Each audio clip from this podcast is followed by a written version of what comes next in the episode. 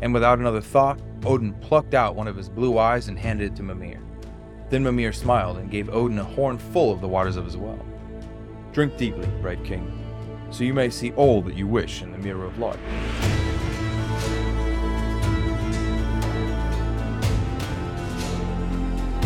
Skull Vikings, you're listening to Beyond Asgard, a podcast where we explore the tales of Norse mythology and the lessons behind them.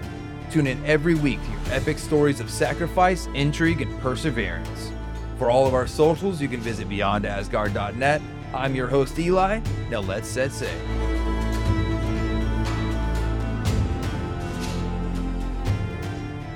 Welcome to my first ever episode. If you enjoy this episode and you want to hear more like it, please hit that follow button, follow me on all socials, and stay tuned because I'm going to post one every Friday.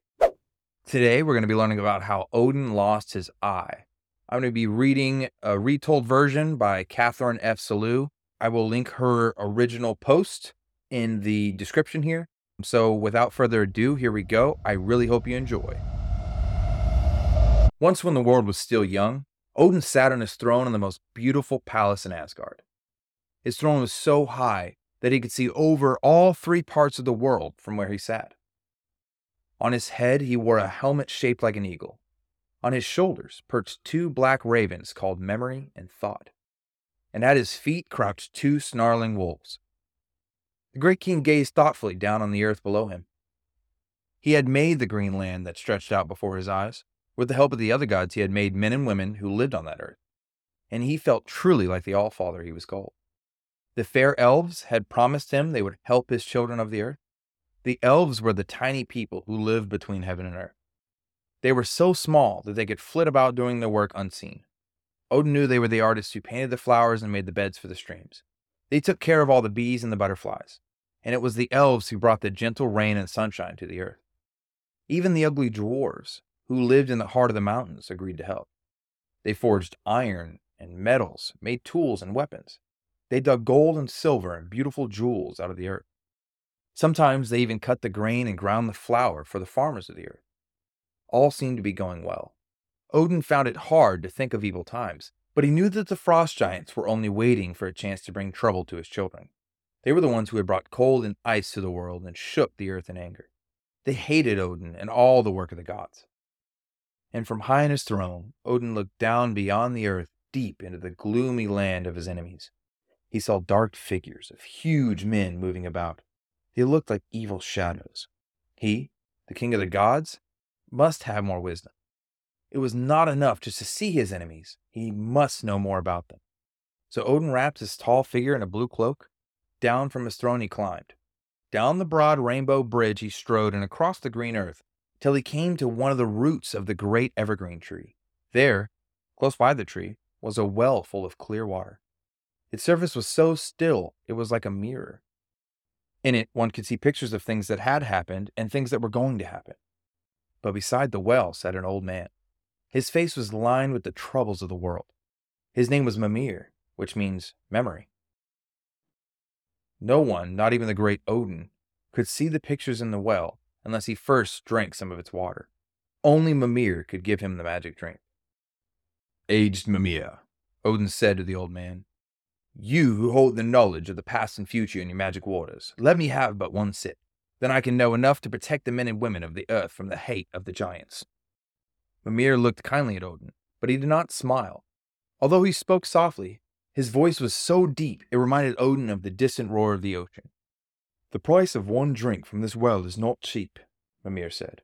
And once you have drunk and gazed into the mirror of life, you may wish you had not, for sorrow and death as well as joy are pictured there.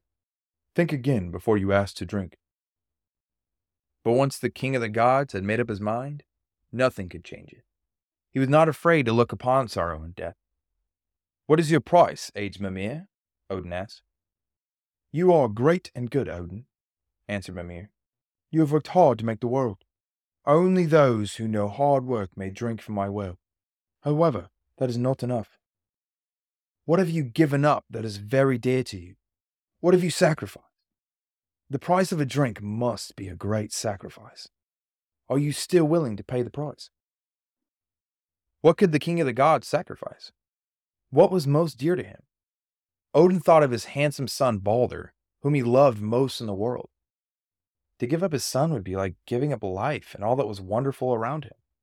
Odin stood silent before Mimir. Indeed, that would be a high price. Then Mimir spoke again. He had read Odin's thoughts. No, I'm not asking for your dear son. The fates say his life must be short. He has time yet to live and bring happiness to the gods and the world. I ask for one of your eyes. Odin put his hands up to his bright blue eyes. Those two eyes had gazed across the world from his high throne into the shining city of the gods. His eyes had taught him what was good and beautiful, what was evil and ugly. But those eyes had also seen his children, the men and women of the earth, struggling against the hate of the giants. One eye was a small sacrifice to win knowledge of how to help them. And without another thought, Odin plucked out one of his blue eyes and handed it to Mimir. Then Mimir smiled and gave Odin a horn full of the waters of his well. Drink deeply, brave king, so you may see all that you wish in the mirror of life. Odin lifted the horn to his lips and drank. Then he knelt by the edge of the well and watched the pictures passing across its still and silent surface. When he stood up again, he sighed, for it was as Mimir had said. He had seen sorrow and death as well as joy. It was only the glorious promise at the end that gave him courage to go on. So Odin, the great king of the gods, became one eyed. If you can find Mimir's well, you will see Odin's blue eye resting on the bottom. It is there to remind men and women of the great sacrifice he made for them. So, what can we take away from Odin's sacrifice here? I think it's pretty clear the message in the story, or, or at least how I interpret it, is that everything is a sacrifice. Nothing that you gain comes without loss. If, for example, if you're going to school, right, and I don't mean like K through 12, I mean, if you're going to college, you're probably paying you may even have to get a student loan to pay for school. And that's money down the drain. I mean, not necessarily down the drain, but you get my point. That's money you're spending, right? You may get that money back in the future, but that money is not there right now. It's money that you are spending to increase your knowledge, to increase your marketability, to, uh, you know, build yourself up for a career, whatever. That's money that you're, that's out the window. So you get a full ride scholarship even you're still sacrificing time, a lot of time in most cases, to increase your knowledge. Um, it, especially if you're going for a graduate degree, that graduate degree, you know, a master's degree, a, a doctorate degree can take, depending on the degree, close to a decade. And for an 18 year old to not finish school until you're like 26 or 27, I mean, that is a lot of time. That's a lot of like prime young adult life that you're giving up, at least in part. Um, you're giving it up to study, to take tests, to go to class. So it's important to be cognizant of the sacrifices that you have to make in order to gain anything. That includes just buying something at the store, right? You're giving money up that you probably earned to purchase that thing. So you're giving up the time you spend at work or however else you earn that money to gain whatever it is you're going to buy. So you may gain joy or you may have a necessity for that product, but there's still a sacrifice to be made. Nothing is ever truly free. And if somebody tells you something is truly free, they're wrong. There's always something, no matter how minuscule, no matter how small, there's always a sacrifice you're making. And in this case, Odin sacrificed his eye. He didn't even think twice about it. He thought once, he was like, well, this is what my eye has seen. I love my eyes, but it's worth it. I'm going to give it up. And Odin was wise, wiser than most of us, I think, right? So, Odin being so wise, he can afford to think for five seconds about God. Us, as regular old humans, we have to think a little deeper about our decisions. It's really important that you avoid impulsivity, you sit down, you think about, especially major decisions. You sit down and you just think about them consider what you're giving up, what you're gaining, and weigh those two. You know, is what I'm gaining truly worth what I'm giving up here? What other things could I sacrifice this? Let's use another example uh, purchasing a car. Let's say you have $25,000 in cash and you're going to go purchase a car. So you could find yourself, uh, you know, a cheaper new, a cheaper new car, or you could find yourself probably a pretty nice used car, and you're going to gain a car right?